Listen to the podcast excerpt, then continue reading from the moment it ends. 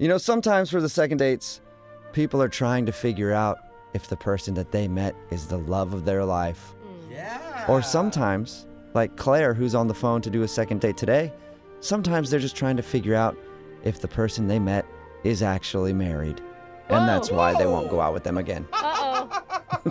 What's up, Claire? Sounds like you've got a bit of a problem.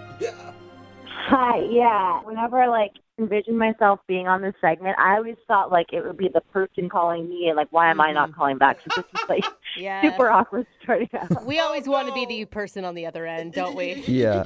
So things have changed, and I read your email, and it says you think the guy that you went out with might be married? I mean, that's a theory that I have. I have no idea. It's just been like a, a chain of events that have been leading up to this. That there's got to be like something else going on because it's just not adding up.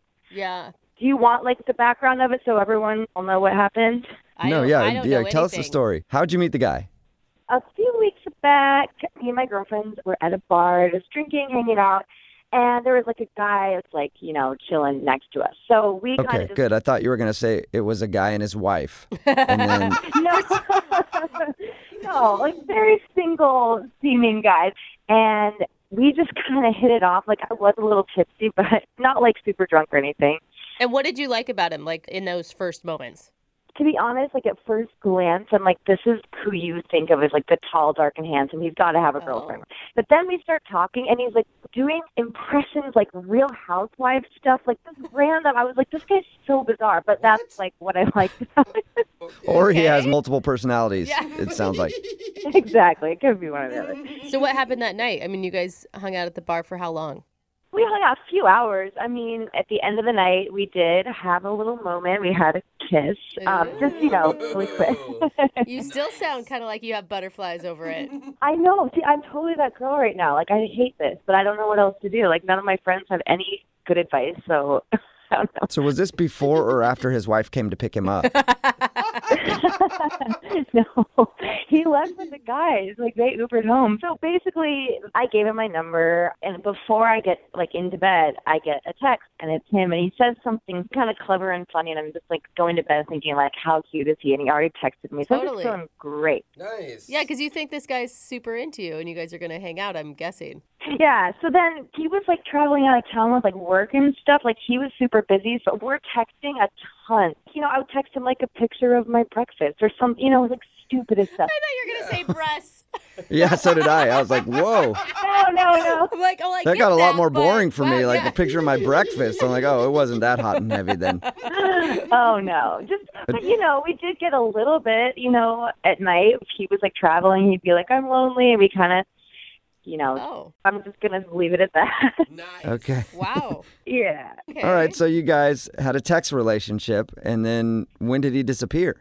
he didn't quite disappear, but I'm just like, why are you always busy? And one night he's like, okay, I'm in town, let's meet up. So we thought it'd be like cute to meet up at the same bar that we had met at. So I'm like all excited, and we get there, and he was just mm-hmm. kind of acting a little off, like very. I just thought like maybe he was jet lagged. He just was being very formal. I mean, maybe he was nervous, though, because that's a lot leading up to this one moment where you finally see each other again. Exactly, and it's a little awkward. I mean, you know, no big red flag. I wasn't like concerned. I just thought it was a little weird. So we go in, and there it's like this revolving door thing. He like leads me, and I go in first, and he goes in behind me. And the back of my jacket, something happens where it's like stuck in the thing, and it like jams up. so, so you got your clothes stuck in the revolving door. Yeah. So it's just like super awkward, and I'm kind of laughing it off. But we have to have like the people from the restaurant like come out, and they like did something where they had to like help it because he was kind of like caught in there too. It was just How long were you guys trapped inside the revolving door? in my head, it was like an hour, but it was really only like five or six minutes. It wasn't that long. Okay. Long enough to be an awkward start to your first date. Or great, because they say when your life flashes before your eyes, it really brings people together. well, I hope, but that's not really what happened. So basically, you know, we get all unstuck, and I'm just like, okay, we just gonna have a drink and like get this back on track. I'm like, I'm done with my glass of wine. I'm gonna, you know, get ready to order one more. And before I can even like say like, you know, another round, he's like, check please. Like he kind of interjects. It was weird. So you guys had like a 20 minute date, basically. 25 if you're counting like the door debacle. Like, yeah. I think we should count that in just to make it a little longer. So I asked him, and I was like, "Hey, is everything okay?" And he's just like, is nothing's wrong. He's just like I'm exhausted. Like work is actually like really insane. We go our separate ways, and yeah, like it was just not like the date that I that I had like built up in my head. So, how many times have you guys talked since then?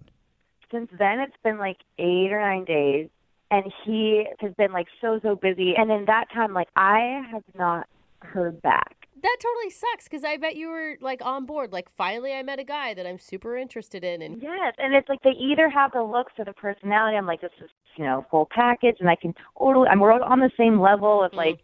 It just felt so easy, and then it felt so forced. And I'm like, Yeah. there's some, there's something I'm not seeing, or I'm missing, or there's I don't know. Yeah. Like, is he married? Does he have a girlfriend? Like, he's just like two different people from the first time I met him, and I'm just like turning into like that girl that is like obsessing. Okay. Well, we'll play a song, come back, and then call him and get your second date and hopefully get an answer, okay? All right, thank you guys. You're welcome. Hang on.